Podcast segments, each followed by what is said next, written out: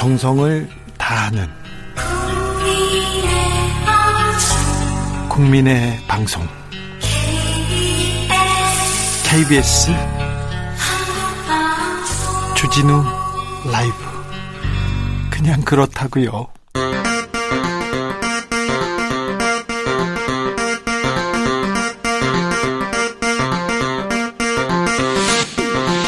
주진우 라이브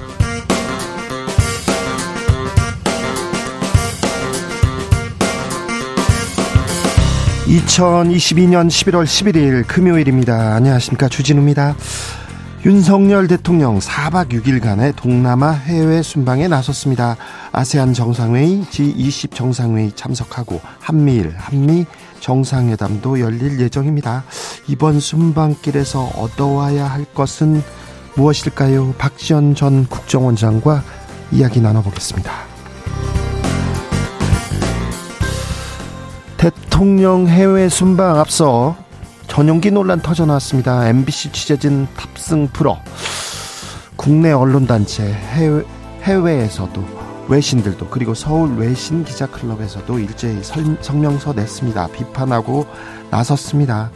이번 전용기 논란의 본질은 무엇일까요? 이태원 잠사를 보호하고 있는 우리 언론의 문제가 없었을까요? 영국 출신 라파엘 라시드 기자, 변상욱 대기자와 차례로 짚어봅니다. 봉화강산 매몰사고 생환 광부들이 건강 상태가 호전돼서 오늘 퇴원했습니다. 고립 221시간 만에 극적 구조돼 입원한 지 일주일 만인데요. 매몰 상황에서도 생존기를 그 매몰 상황 그리고 생존기 다룬 영화 있습니다. 라이너의 시사회에서 들고 왔습니다. 나비처럼 날아 벌처럼 쏜다. 여기는 주진우 라이브입니다. 오늘도 자중잘 겸손하고 진정성 있게 여러분과 함께 하겠습니다. 11월 11일입니다. 오늘 막대 과자 드셨습니까? 네. 오늘 가래떡 먹는 날이기도 한다는데, 음, 11월 11일은 유엔 참전용사 국제 추모의 날이기도 하고요. 어, 보행자의 날이기도 합니다. 사람의 두 다리를 연상시킨다고 해서요. 그리고 농업인의 날이기도 한데, 다 오르는데 쌀 가격만 떨어집니다. 그래서 아, 참 걱정인데요. 어, 오늘 같은 하루만이라도 쌀, 우리 농산물 어, 같이 드시는 건 어떨까 그런 생각도 해봅니다. 음, 떡 이야기 한번 해보겠습니다. 가래떡, 무지개떡. 음, 저는 인절미가 좋은데 예, 떡볶이 떡이 좋아요. 오메기 떡이 좋아요. 좋아하시는 떡 있으면 얘기해 주십시오. 그리고 떡에 대한 추억 보내주십시오. 떡매를 맞았다 이런 얘기 마시고 떡 얘기 있지 않습니까? 네. 샵9730 짧은 문자 50원 긴 문자는 100원이고요. 콩으로 보내시면 무료입니다. 그럼 주진 라이브 시작하겠습니다.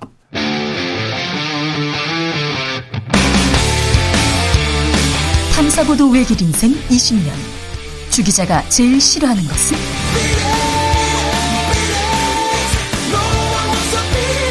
이 세상에서 비리와 부리가 사라지는 그날까지 오늘도 흔들림 없이 주진우 라이브와 함께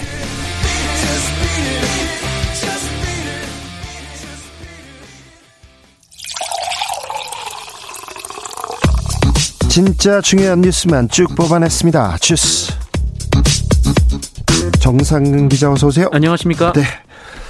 아, 미세먼지가 매우 나쁩니다. 일주일째 지금 계속되는데 병원마다 손님 손님이 아니죠. 환자들이 엄청 많습니다. 그러니까 목 건강 조심하셔야 됩니다. 저도 네. 목이 아파요. 그런데 아, 건강 조심하셔야 됩니다. 정상근 기자도 조심하셔야 됩니다. 네, 그렇습니다. 음, 용산 경찰서 정복회장이 정복회장 입건됐는데요. 자택에서 숨진 채 발견됐습니다. 네, 이태원 압사 참사 관련해서 수사를 받던 용산경찰서 정복회장 정모 경감이 오늘 강북구 수유동 자택에서 숨진 채 발견됐습니다.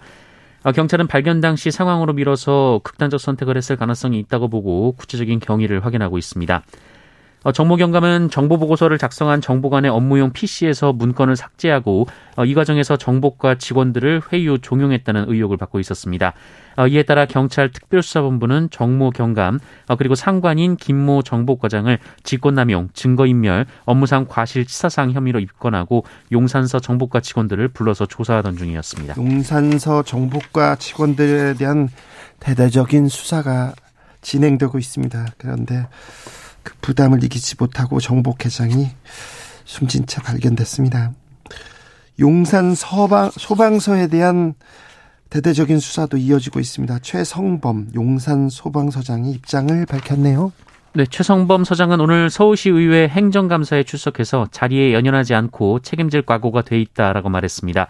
어, 최 소장은 참사 직후 이 종로 소방서 구급차보다 용산 소방서 구급차가 늦게 도착한 것에 대해 어, 이태원 현장에서 구급차가 대기하고 있었지만 이 출혈 환자가 발생해 출동하던 중이었다라며 어, 환자를 이송한 후 복귀했다라고 말했습니다.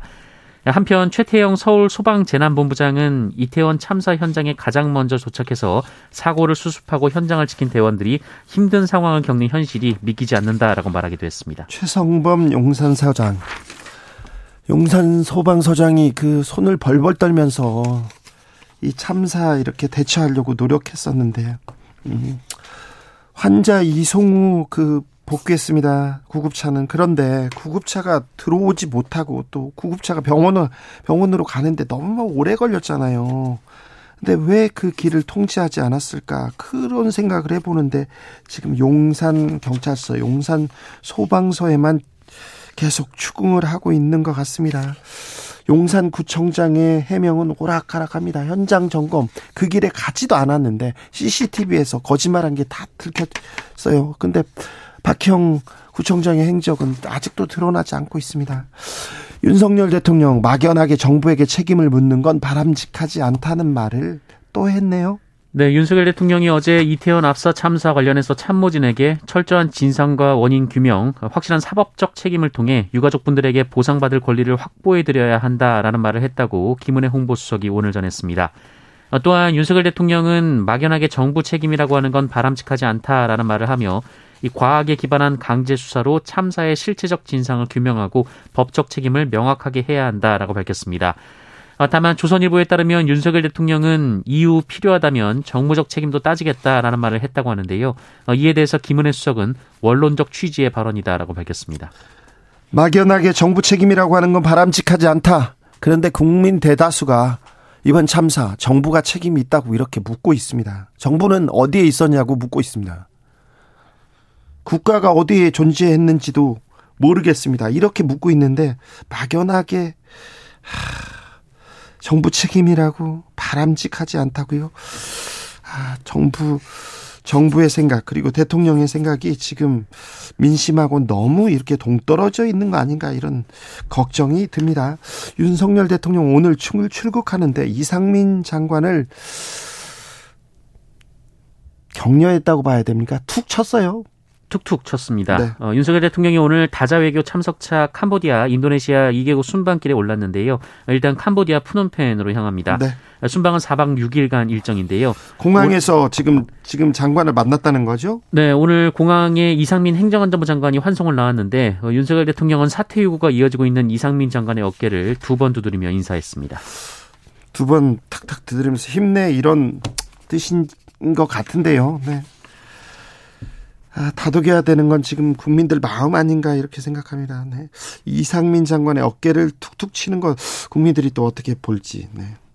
지금 이 다독여야 되는 게 행안부 장관의 마음일지 지켜보겠습니다. 네. MBC는 음, 전용기를 결국 못 탔죠? 네, MBC는 어제 민항기를 통해 동남아 현지에 취재진을 급파했다라고 전했습니다. 어제 전해드린 바대로 한겨레 신문에 이어 경향신문도 전용기를 타지 않았습니다. 자, 이 관련해서는 잠시 후에 저희가 자세히 이야기 나눠보겠습니다. 외신 기자 그리고 변상욱 대, 대기자와 함께 나눕니다. 강원랜드 취업 청탁 의혹, 네, 단군 일의 최대 취업 사기다 이런 얘기도 있었는데요. 무죄 판결을 받은 권성동 의원 보상금 받는다고요? 네, 강원랜드 채용 비리 의혹으로 재판에 넘겨졌다가 대법원에서 무죄가 확정된 권성동 국민의힘 의원이 형사 보상금을 받게 됐습니다. 어, 국가가 권성동 의원에게 565만 원의 형사 보상금을 지급하라 이 서울중앙지방법원이 이렇게 결정했는데요. 어, 권성동 의원은 지난 2012년 11월부터 이듬해 4월까지 이 강원랜드 교육생 공개 선발 과정에서 압력을 넣어 의원실 인턴 비서 등 11명을 채용하게 한 혐의로 2018년 기소된 바 있습니다. 어, 또한 최응집 전 강원랜드 사장에게서 감사원 감사 청탁을 받고 어, 그 대가로 자신의 비서관을 경력 직원에 채용하게 한 혐의 어, 그리고 자신의 선거운동을 도와준 고교 동창을 강원랜드 사회이사로 지명하도록 산업통상자원부 공무원들에게 압력을 행사한 혐의도 있었습니다. 네, 많이 꽂았다 그런 의혹이 있었죠. 네, 그러나 당시 법원은 강원랜드의 대대적인 부정 청탁이 존재했음은 인정했습니다만 권성동 의원이 이에 직접 관여했다는 증거는 부족하다라고 봤습니다. 아, 당시 법원은 실체적 진실은 모르겠지만 검사가 혐의를 충분히 입증하지 못했다라고 지적한 바 있습니다. 네. 세금으로 권성동 의원한테 보상금까지 물어줘야 되게 생겼습니다. 아, 서해 공무원 피격 사건 관련해서 김홍희 전 해양경찰청장 석방된다고요? 네, 서해 공무원 피격 사건으로 구속된 김홍희 전 해양경찰청장이 오늘 석방됩니다. 서울중앙지방법원은 어제 김홍희 전 청장의 구속 적부심을 진행한 뒤 인용을 결정했습니다. 아, 재판부는 김홍희 전 청장이 증거를 인멸할 염려가 있거나 사건 관련인에게 해를 가할 우려가 없다라고 봤습니다. 아, 다만 앞서 서욱 전 국방부 장관과 같이 보증금 등을 조건을 모두 붙였습니다. 네, 이 사안 어떻게 되는지 박지원 전 국정원장한테 좀 자세히 물어볼까요? 이재명 대표의 측근 수사와 관련돼서 술집 사장까지 검찰에 소환됐네요. 네, 정진상 민주당 정무조정실장의 뇌물 혐의를 수사 중인 서울중앙지검이 오늘 성남시에 소재한 술집 대표를 참고인으로 불러서 조사 중입니다. 어, 이 주점은 정진상 실장과 김용 민주연구원 부원장 등의 단골집으로 알려졌는데요. 어, 여기에 유동규 전 성남도시개발공사 기획본부장도 왔던 것으로 검찰은 보고 있습니다. 미국에서 물가 상승률이 다소 다소 주춤합니다. 네, 현지 시간으로 10일 발표된 10월 미국의 물가 상승률이 7.7% 나왔습니다. 네. 여전히 높기는 하지만 높아요, 시장 높아요. 네, 시장 예상치보다는 낮았습니다. 그렇죠. 어, 다만 이 근원 물가 상승률이 6.3%로 여전히 높은 수준이어서 인플레이션 고착에 대한 평가가 나오고 있는데요. 어, 그럼에도 물가가 소폭 완화됨에 따라 금리 인상 속도 조절 가능성이 있다고 언론 보도가 이어졌습니다. 그래서 그런지 주가는 올라가고 환율 크게 떨어졌습니다. 네, 오늘 서울 외환시장에서 원달러 환율이 1318을, 어, 1318.4원으로 마감됐는데요. 어제에 비해서 59.1원이나 떨어졌습니다. 아시아 통화가 일제히 올라갔는데요. 주식시장도 호조를 보여서 코스피 지수도 3.37% 오른 2,483.16으로 장을 마쳤습니다. 코로나 상황 어떻습니까? 네, 오늘 코로나19 신규 확진자 수가 네, 5만 4,519명이 나왔습니다. 5만 명대입니다. 네, 일주일 전과 비교하면 만 명 이상 많은데요. 이 감염 재생산 지수도 1.21로 3주째 1을 넘겼습니다. 각별히 조심하셔야 됩니다. 또 어, 미세먼지 목 관리 조심하시기 바랍니다. 주스 정상근 기자 함께했습니다. 감사합니다. 고맙습니다. 오늘은 농업인의 다 농업인의 날입니다. 내가 좋아하는 떡은 뭘까요? 물어봤더니 120님께서 저는 바람떡이 좋습니다. 바람떡. 네. 떡이 좋은 거죠. 인절미도 좋고요. 인절미 남으면요. 냉동실에 얼렸다가 후라이팬에 식용유 들고 익혀 먹으면 맛납니다. 아, 그렇습니까? 그건 몰랐네요. 4017님 콩고물 묻힌 쑥떡 최고입니다. 쑥떡이요? 네. 9292님, 저는 쑥 절편을 너무 좋아해가지고요. 친정엄마께서 생일 때마다 떡 맞춰서 보내줍니다. 이렇게 얘기하면 하네요. 1970님 명절 전에 어머니 따라서 방앗간 가가지고 기계에서 막 뽑아져 나오는 가래떡 먹던 그 시절 너무 그립습니다. 벌써 50년 전이네요. 이, 이 공인님께서 경북 김천의 떡볶이 푸드 트럭입니다. 지금 떡볶이 맛나게 만들고 있어요. 언제든지 주 기자님 한번 대접할게요. 아, 경북 김천에 계시는데요. 아유, 네. 음, 말로만, 네. 마음만 받겠습니다. 감사합니다. 3660님께서 주 기자님 목소리 평소는요. 찹쌀떡처럼 쫄깃했는데 오늘은 고물떡처럼 퍼석 입니다. 고물떡이요. 네. 어제 정치자분이 배 도라지 대추 끓여 드시라고 하던데 오늘은 좀 해봐요. 아 싫어요. 그거 쓰잖아요. 저는 쓴 거 싫어요. 네. 저 괜찮으니까 걱정 마시고요. 교통정보센터 다녀올게요. 오수미 씨. 주진우 라이브.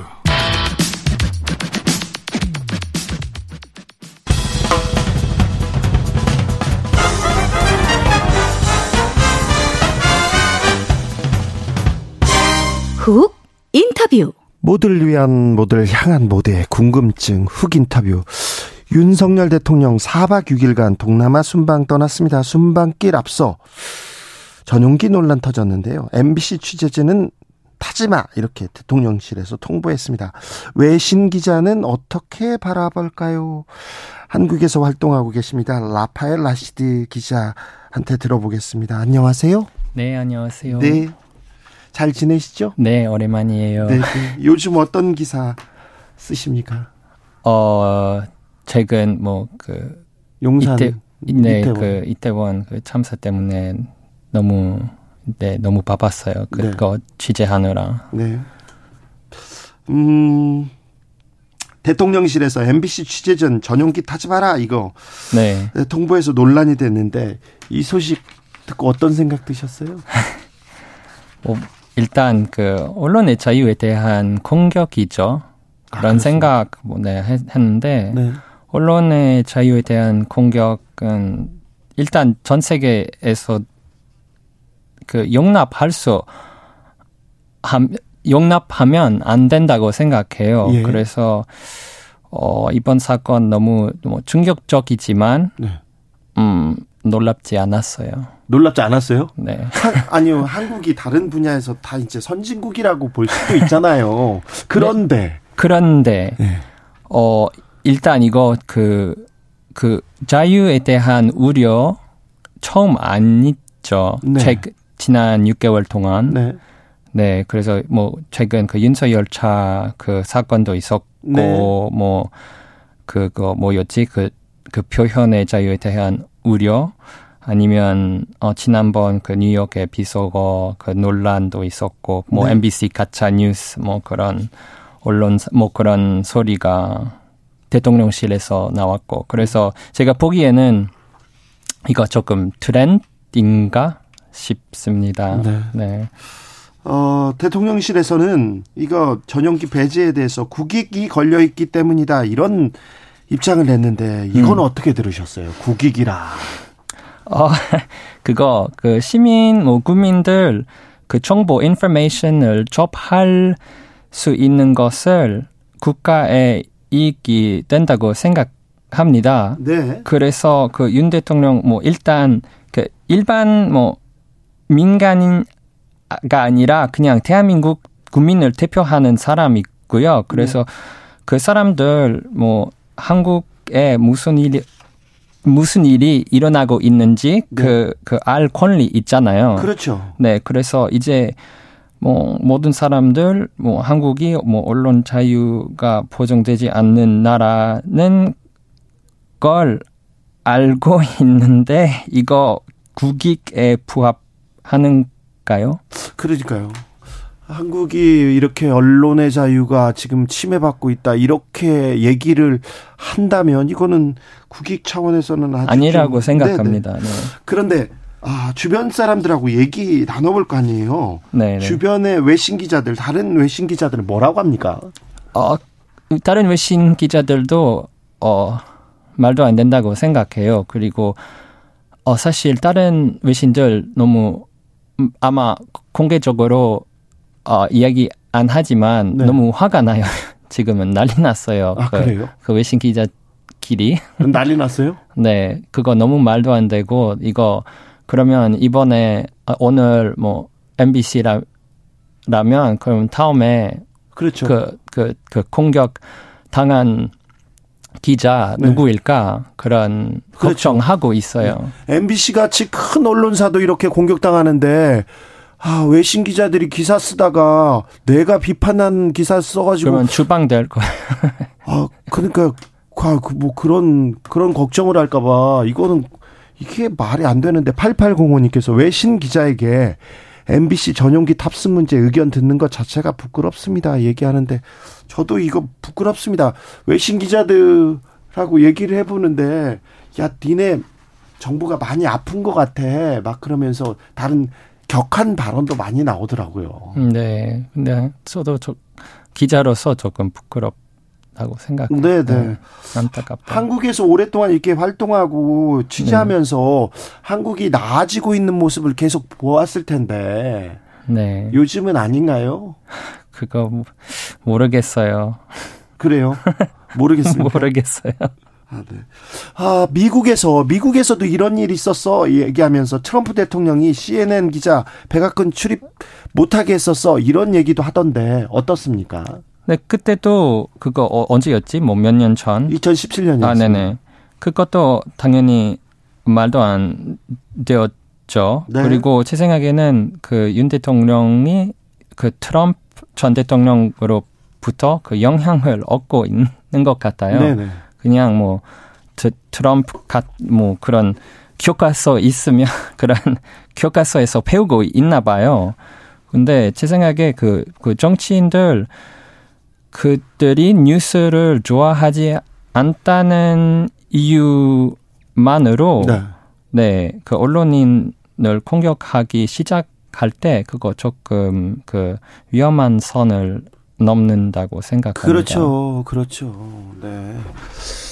그래서 언론의 자유를 이렇게 중요하게 생각하는데 자유를 그렇게 외치시는 분인데 언론의 자유에 대해서는 좀 고민이 좀 어, 깊지 않은 것 같습니다. 네. 영국에서 만약 이런 일이 벌어졌다면 이런 일이 벌어질 수는 없겠죠.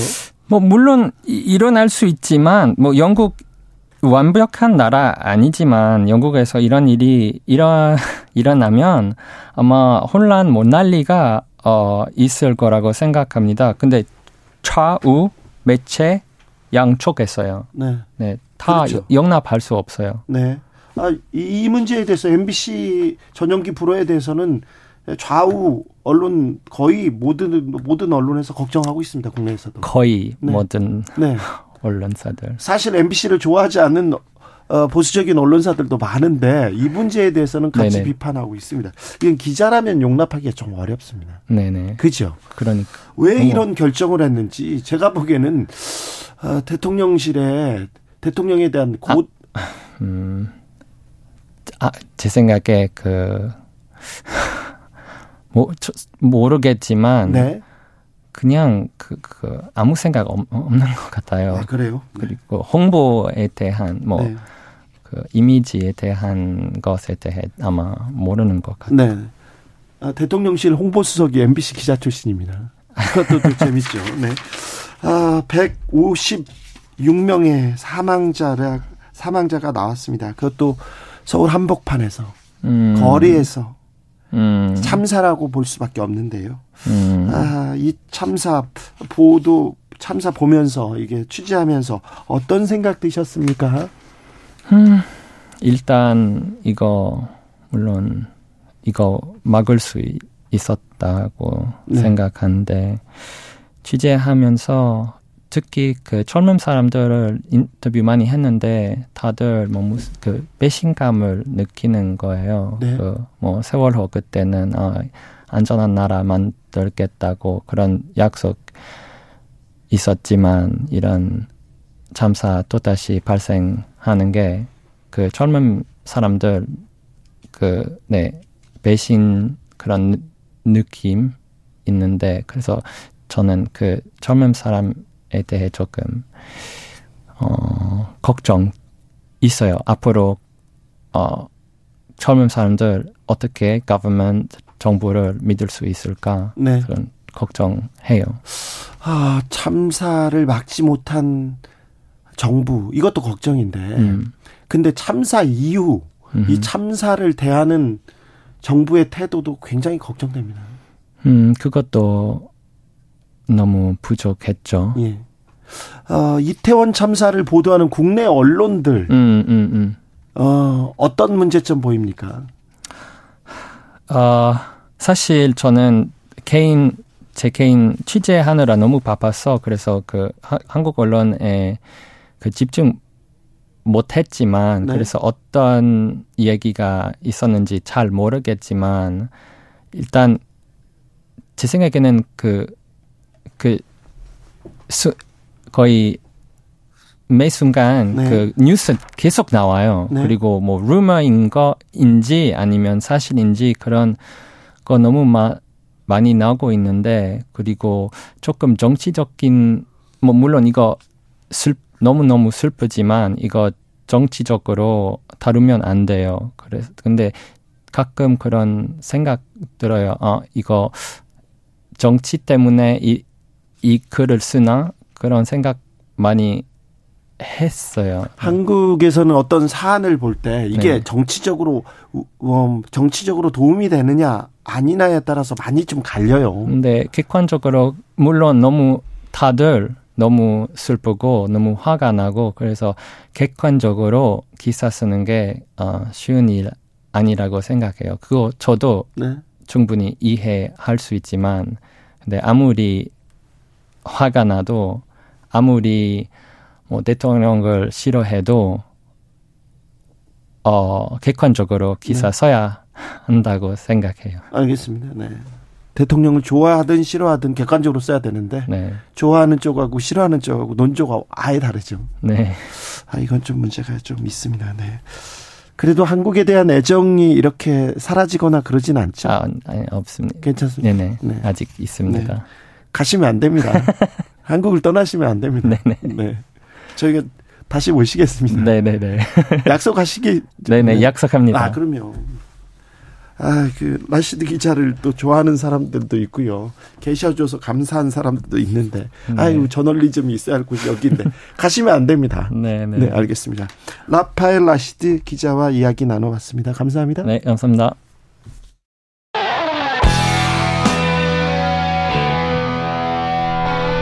스치기만 해도 똑똑해진다. 드라이브 스루 시사 주진우 라이브.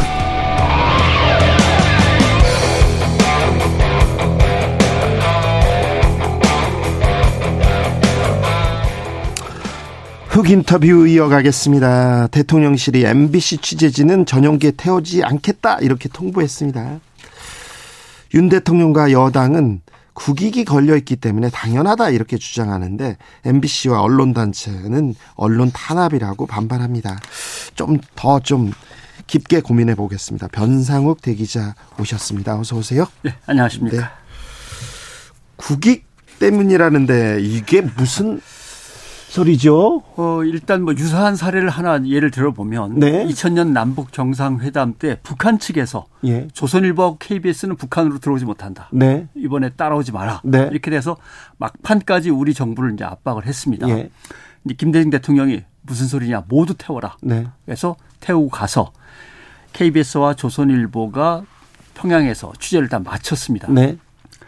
김대중 대통령이 나중에 이제 회고록에 쓴 게 정상회담을 한다는 것은 양쪽이 다 자기들의 체제를 서로 간에 인정하는 것인데 네. 기자를 누구를 데려가는 것은 우리 체제에서 우리가 결정하는 것이지 그쪽이 결정하는 문제가 아니지 않냐. 그렇죠. 민주주의에서 언론의 취재를 제약하는 것은 상당히 있을 수 없는 일이다. 네. 우리는 민주국가 아니냐. 네. 이렇게 말씀하셨는데 대개 이제 이 예화를 들면서 여기까지만 얘기를 합니다. 네. 대통령의 품격이 얼마나 다르냐. 네. 사실은 그게 아니고요. 이 사례를 놓고 중요한 한 가지는 그게 아니라 지금 현 대통령의 입장을 그대로 받아들인다면 네. 그때 김정일 위원장이 택한 입장이 옳다는 걸 인정해야 되는 것이에요. 그러네요. 예. 그러네요. 그렇죠. 꼴 보기 싫은 놈을 왜 받아줍니까? 네. 비행기에 못하게 하는 게 맞지라고 하는 김정일 위원장의 북한 측의 주장이 그 똑같은 반열에 놓이는 거라고요. 예. 그게 심각한 거거든요. 네. 그 다음에 공기관이나 어떤 공공의 영역에서 공직에 있는 사람이 취재를 거부할 수 있거나 네. 예, 뭐 어떤 동행 취재를 거부한다면 이유는 있죠. 직접적인 피해가 나한테 돌아올 것 같다면 도망칠 수도 있습니다. 도망칠 예, 예. 권리는 있는 거니까. 네. 예. 그 다음에 법적으로 인정할 만한 이유 그리고 법적으로 타당한 절차를 밟은 다음에 해야 됩니다. 예. 예. 그래야 되는데 이게 전혀 없다는 거고 또 타격이 가는 또 순방 관련 보도가 튀어나오면 어떻게? 라고 걱정할 수는 있는데 그러나 생기지 않은 일을 걱정함으로 인해서 그걸 가지고 헌법적인 권리인 취재의 자유를 제약한다는 것은 너무 비례가 안 되는 거죠. 과한 거죠. 네. 왜 이런 결정을 했을까요? 속보 말씀드립니다. 업무상 과실치사 혐의로 박희영 용산구청장 출국 금지됐습니다. 예. 박희영 용산구청장 출국 금지됐습니다. 용산구청장의 음. 해명이 오락가락했고요. 사실 거짓말이 많았습니다. 근데 출국 금지 됐습니다. 음. 네. 그리고 비, 네. 하나만 더 얘기한다면 네. 비행기에 태우고 안 태운 거를 마치 이렇게 시혜적으로 네. 우리가 내줄 수도 있고 안 줄 수도 있고 뭐 이렇게 생각하는데 그렇지 않습니다. 그것은 허용된 일반적인 행정조치 재량의 범위를 넘어서는 겁니다. 네. 예를 들면 이코노미석에 타, 비즈니스석을 줄게. 이거는 행정적 재량 행위에 속하는데 취재를 거부할 테니까 타지 마. 타는 행정적 재량 행위에 들어갈 수가 없는 거죠. 네. 음. 아무튼 본인께서 전용기를 사신 것도 아닌데 이거 예, 국가 세금으로 국가, 국가 건데 너는 타고 너는 타지 마라 이런 이런 사례가 해외에 있었습니까 혹시? 해외에서는 찾아보지를 못했습니다. 출입 금지는 있었습니다. 근데 비행기에 타 말하는 예를 들면 트럼프 대통령 때 동행 취재를 거부한다라고 하는 건 그게 비행기가 됐든 차량이 됐든 함께 가는 거니까 CNN 기자에 대해서 그 조치를 취한 것은 하나의 사례를 볼수 있는데 이건 법원이 즉각적으로 대통령이 적법한 절차를 밟지 않은 월권 행위라고 해가지고 법원이 바로 취소시켰습니다. 예. 아무튼 왜 이런 판단을 했을까요? 왜 이런 결정을 했을까요? 논란이 커지자 대통령실에서는 브리핑을 예. 열고요. 대통령실을 비판해서 이런 조치를 한 게 아니다. 문제는 가짜 뉴스다 이렇게 가짜. 얘기했는데 예. 이 부분은 어떻게 봐야 됩니까? 가짜 뉴스로 특징 지으려면 여러 가지 조건이 있습니다. 하나는 고의성. 네. 예. 그다음에 목적성 네. 아주 괴롭히려고 작정을 했다라고 네네. 네. 하는 그다음에 조작성 네. 사실이 그게 아닌데 뒤집어 버리거나 꼬거나 그다음에 상 실질적인 해악 네. 이렇게 있는데 보면은 첫째 비속어를 쓴 거는 대통령입니다. 예. 그걸 영상 기자가 그 자리에 취재를 하라고 그래서 해갖고 풀한 거거든요. 예. 그러니까 고의로 숨어서 몰래 접근해서 찍은 것도 아니고 네. 이건 고의성이 있는 게 아니거든요. MBC만 그런 것도 아니잖아요. 네. 그다음에 다른 언론들은 그 대통령의 쭉 걸어 나오면서 한 발언 중에서 중요한 내용들을 따로 챙겼는데 MBC만 비속어에 집중했다. 그것도 아니잖아요. 네. 그러면 이건 목적성이 따로 있는 것도 아니고. 네. 그다음에 목적성을 만약에 묻는다면 그때 보도한 백 수십 개 언론사에 다 물어야죠. 이런 걸 왜 보도했어라고. 목적성이 그렇죠. 문제가 된다면. 네, 네. 그다음에 조작이라고 하는 문제, 조작성의 문제인데 사실과 다르게 편집했다? 들리는 대로 자막을 넣은 거거든요. 근데 오히려 그 들리는 대로에서 바이든이냐 날리면이냐 아니면 발리면이냐를 주장한 거는 국민의힘 쪽이에요. 그러니까 사실 조작하려고 애를 썼다면 국민의힘 쪽에 더 혐의가 있는 겁니다.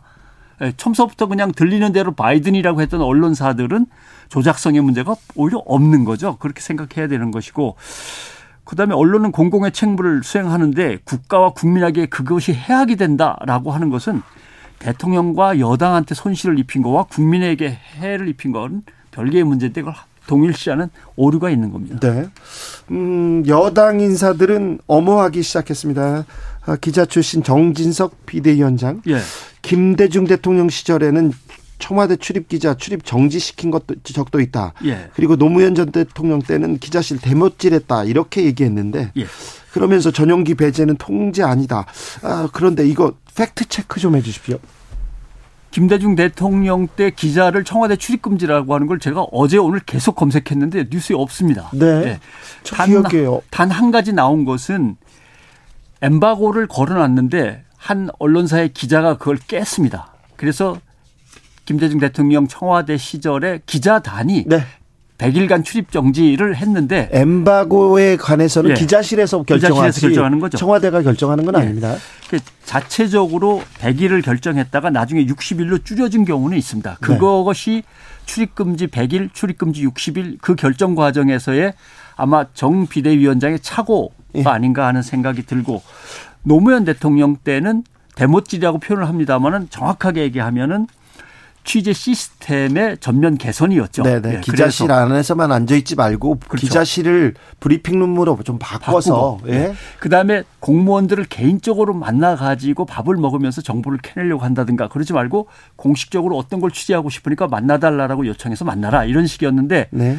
여기에 대해서 기자들이 물론 항의를 내고 헌법재판소로 갔습니다. 네. 그러나 헌법처에서 어, 재판소에서는 이것은 정책적으로 시스템을 그렇게 바꾸는 거니까 이건 타당하다고 인정을 한 겁니다. 네. 그래서 그런 부분도 언론계에서는 물론 취재의 자유를 어, 나름대로 상당히 제약하는 것이 되니까 반대했어요. 반대했죠. 네네. 네. 저도 반대했습니다. 네. 그때 모든 기자들의 공통된 의견은 거의 대세가 전체적으로는 찬성한다. 어. 그러나 강론에 들어가서는 청와대라고 하는 공급자 위주, 정부라고 하는 공급자 위주로 판을 짜는데 그게 아니고 언론의 의견을 충분히 반영해 달라는 거였죠. 그 당시에 MBC 기자들이 제일 앞에서 반대했어요. 한겨레 기자들도 반대했습니다. 음. 그거는 근데 그때는 뭐 어떤 언론사에 아, 뭐 찬성하고 반대하고 떠나서 다 반대했다는 그렇죠. 거. 네. 네, 그렇게 아시면 될것 저는 꼭 그렇게까지 반대해야 될 사안인가 막 그런 생각 많이 들었어요. 저는 보나마나 언론계 큰 반발에 의해서 정부가 안될 예, 거니까 무릎을 네. 꿇을 것 같다라는 생각을 네, 했습니다. 왜냐하면 너무 급했어요. 그렇습니다. 예, 러프하고. 예, 네, 그건 있었습니다. 예. 9909님 개인적인 이야기 하나 하겠습니다. 오. 저희 집에 화물 영업소를 합니다. 동네 친구들이 저희 집 화물차에 타고 싶었는데 제가 싫은 애들은 너 놀라오지 마. 우리 아빠 차야. 이렇게 했습니다. 제가 7살이었거든요. 음. 지금 생각해도 창피합니다. 그냥 개인적인 일이다 아, 예, 이렇게 예. 생각합니다. 오늘 김기현 의원 국민의힘 당권 주자죠. 네. 인터뷰에서 이런 얘기했습니다. 박성재 사장과 보도진 간부들이 계속 유지하는 한 MBC는 음. 해체되는 것이 맞다. 그냥 거기 막 그런 식으로 얘기하던데 예. 어찌 들으셨습니까? 조선일보 사설에 영향을 받은 것 같기도 하고요. 조선일보 사설이 뭐라고 나왔냐면 이번 사태를 두고 아, MBC라고 하는 방송사가 정상적인 상태가 아니라는 것은 안다. 이렇게 돼 있어요. 그러니까 권성동 의원도 MBC는 정상 방송이 아니라고 얘기를 합니다. 네. 근데 조선일보의 논조는 뭐냐면 MBC가 정상적인 상황이 아니라는 건 우리도 잘 안다. 그러나 왜곡 보도를 일삼는 방송사는 그러니까 뭐 MBC가 이거란 뜻이겠죠. 시청자가 판단하는 것이 원칙이다. 그 다음에 사법적인 판단으로 걸러질 수 있다. 가장 좋지 않은 게 권력이 직접 관여하는 것이다. 이렇게 조선일보 사설이 되어 있습니다. 언론 자유의 기본 원칙에 배치될 뿐 아니라 오히려 여기가 중요합니다. 왜곡을 일삼는 방송사에 도리어 면죄부를 줄 수도 있기 때문이다. 네. 그러니까 결국 저러다가 MBC가 언론 자유를 지키는 영웅처럼 대접받으면 어떡하냐.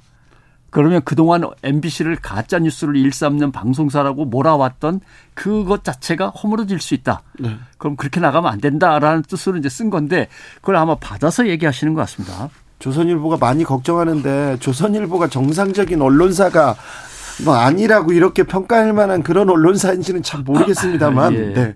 그런데 조선일보에서도 걱정이 많군요. 글쎄요. 그걸 어떻게 봐야 될지 모르겠습니다만은 지금 이 상황을 전체적으로 보면은 우리도 동행 거부하겠다라고 네. 나선 동료 언론사들이 있고 한겨레 경향을 네. 비롯해서요. 그다음에 대통령실을 취재하는 기자들이 투표를 했을 때그 네. 나온 결과 자체가 네.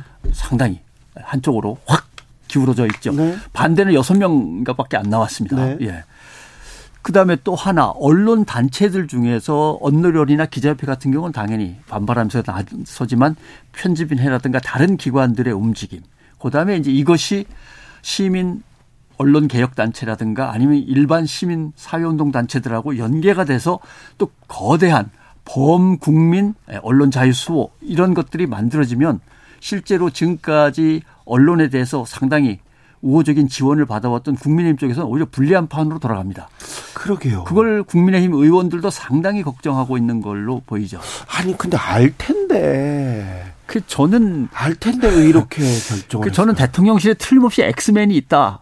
라고 생각이 들기도 하는데 그건 뭐 아닐 거라고 보고. 아니요. 저도 그 비슷한 어, 생각합니다. 아니면 섣부르게 누군가가 잘못 컨트롤 타워 역할을 하고 있는 것 아닌가. 그게 대통령의 부인일 수도 있고, 뭐건 더 취재를 해봐야 되겠습니다만 아니면 대통령이 너무 즉자적으로 즉흥적으로 감정을 노출시키는데 그것을 비서실에서 제어하지 제어를 못하고 컨트롤 해드리거나 아니면 조언을 주지 못하는 이런 경우가 아닌가 셋 중에 하나겠죠. 아무튼 뭐 이런 결정을 상식적이지도 않고요. 도무지 이해가 안 되는 결정입니다. 순방이 예. 해외 순방이 굉장히 중요하지 않습니까? 예, 중요하죠. 그래서 순방을 갈 때는 다른 음. 이슈도 조금 줄이고요. 다른 뉴스도 줄이고 수사도 줄이고 순방에 집중하려고 이렇게 어, 그러나 지금까지 순방에서 대통령이 가장 리스크의 핵심이었단 말이죠. 아, 그렇다면 예를 들면 쫓아가서 만나주세요, 만나주세요 해서 만났다는 거와 네? 한참 기다려서 48초 겨우 만난 거나 아니면 조문 외교를 하러 갔는데 조문을 못한 거나 아니면 나오면서 괜히 막말을 했다가 막말만 전 세계적으로 어, 사람들한테 관심거리가 되거나 그래서 혹시 이번 순방에서도 뭔가 삐끗하는 게 생긴다면 이건 언론에 더 크게 번지지 않도록 미리 좀 제어를 해야 되는 게 아닌가 그런 의도도 있을 수 있죠. 그렇죠, 그렇죠. 네. 그런데 뭐 걱정이 앞섰다고 해야 되나요? 이건 좀 걱정 그리고는 굉장히 좀 부적절한 네. 해결책을 내놓은 것 같습니다. 이거 지금 누가 봐도 누가 봐도 제가 보기에는 음. 이 결정을 한 사람은 윤석열 정부의 성공을 원치 않는 사람인 것 같아요. 아니면 책임을 져야 됩니다. 왜냐하면 대통령의 전용기라고 하는 거는 대통령 집무실이 항공기로 옮겨진 거거든요. 네. 거기에서 나오는 모든 브리핑이나 일정 소개 아니면 만약에 북한이 어떤 준동을 했을 때 그 대통령 비행기 타고 가는 중에 어떤 결정을 내리나 같은 거는 엄청나게 중요한 사안이거든요. 네. 이건 당연히 옆에서 취재를 해야죠. 알겠습니다. 네. 이태원 참사 보도도 좀 한번 예. 짚어보겠습니다. 아, 세월호 참사 보도 때 언론 참사였습니다. 사실 예. 언론의 참사였는데 아, 이태원 참사를 다루는 우리 언론의 모습 어떻게 보셨습니까? 권력이 참사를 바라보는 시각과 조치를 취하는 방식은 항상 똑같습니다. 네. 어디쯤에서 도마뱀의 꼬리를 자르는 게 제일 적절할까? 네, 권력은 네. 그렇죠. 욕도 가능한 한 덜 먹으면서 자르긴 잘라서 거기서 막아야 되니까. 그다음에 이제 국민들한테 장례식까지 다 끝났는데 또 얘기를 해야 됩니까? 그 아픈 얘기를 하면서 이제 기억 속에서 지우는 망각의 방식으로 가죠. 이제 언론이 이걸 책임져야 되고 언론을 중심으로 말씀드리면 제일 중요한 것 중에 하나는 언론이 전혀 건드리지 않는 부분인데 지방 자치가 있듯이 안전도 자치가 있습니다. 주민들이 직접 나서서 무엇이 필요한지를 지방자치단체나 국가에 요구를 하고 거기에 지원을 해서 안전을 보장해야 되는 거거든요.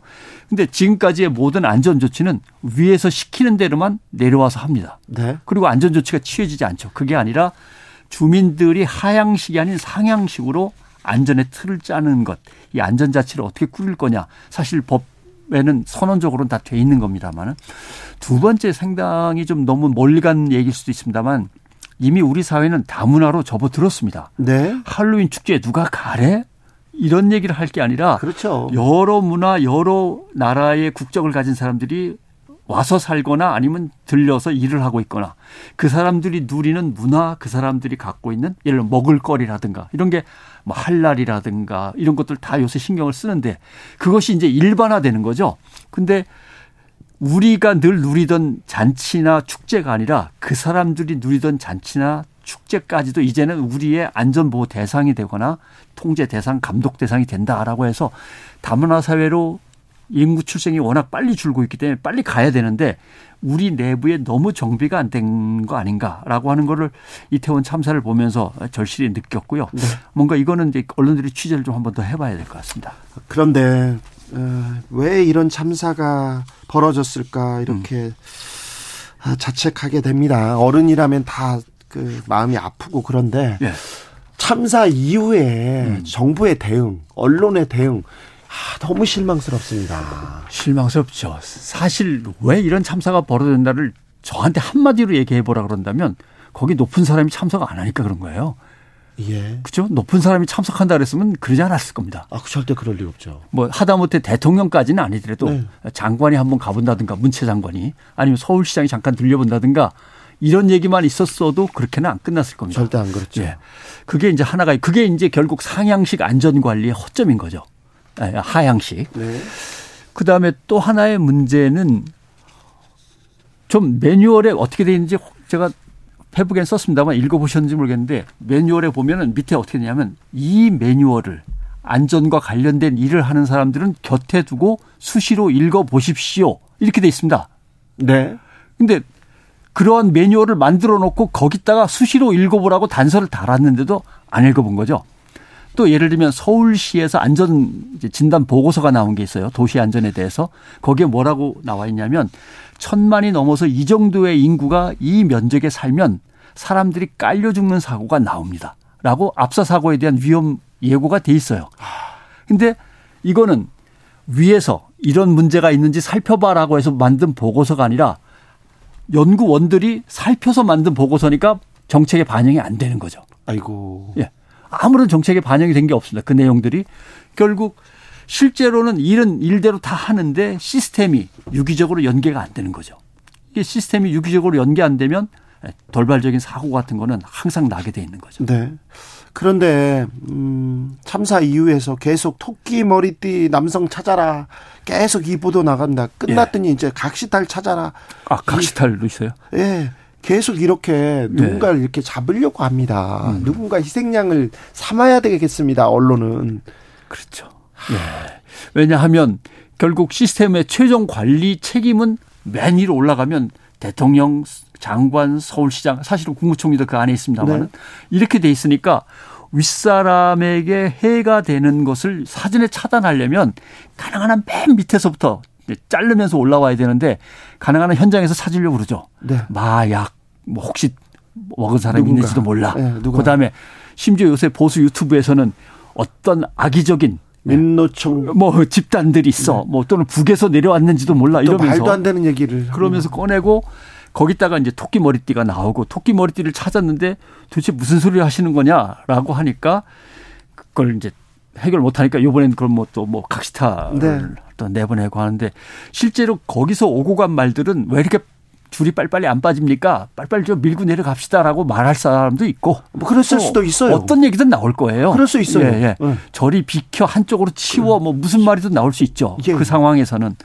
그러나 그 상황에서 위급해지자 서로가 서로를 구하기 위해서 돕기 위해서 몸부림치는 흔적들이 여실히 있는데 그걸 시민들을 무시하고 시민들이 뭔가 저지른 사람이 그 안에 있어라고 하면서 시민 탓으로 돌린다는 거는 정말 그 무자비한 거죠. 그 위기 때 국가가 사라진 정부가 사라진 그 위기 때 이 사람들을 살린 것은 그 시민들의 예. 시민들의 헌신이었어요. 시민들이 심폐소생술을 해서 그렇죠. 그나마 희망의 씨앗을 이렇게 위에서 끌어올려서 빼내준 사람들도 있었고. 그러니까요. 나약한 여성이 자기 앞에 눌리고 있으니까 팔을 어떻게든 뻗어가지고 그 여성의 숨쉴 공간을 마련해준 사람도 있었고.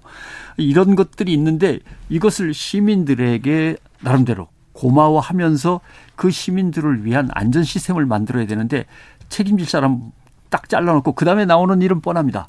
위원회를 구성했으니까 위원회가 결론 낼 때까지 좀 기다려 보시죠. 네.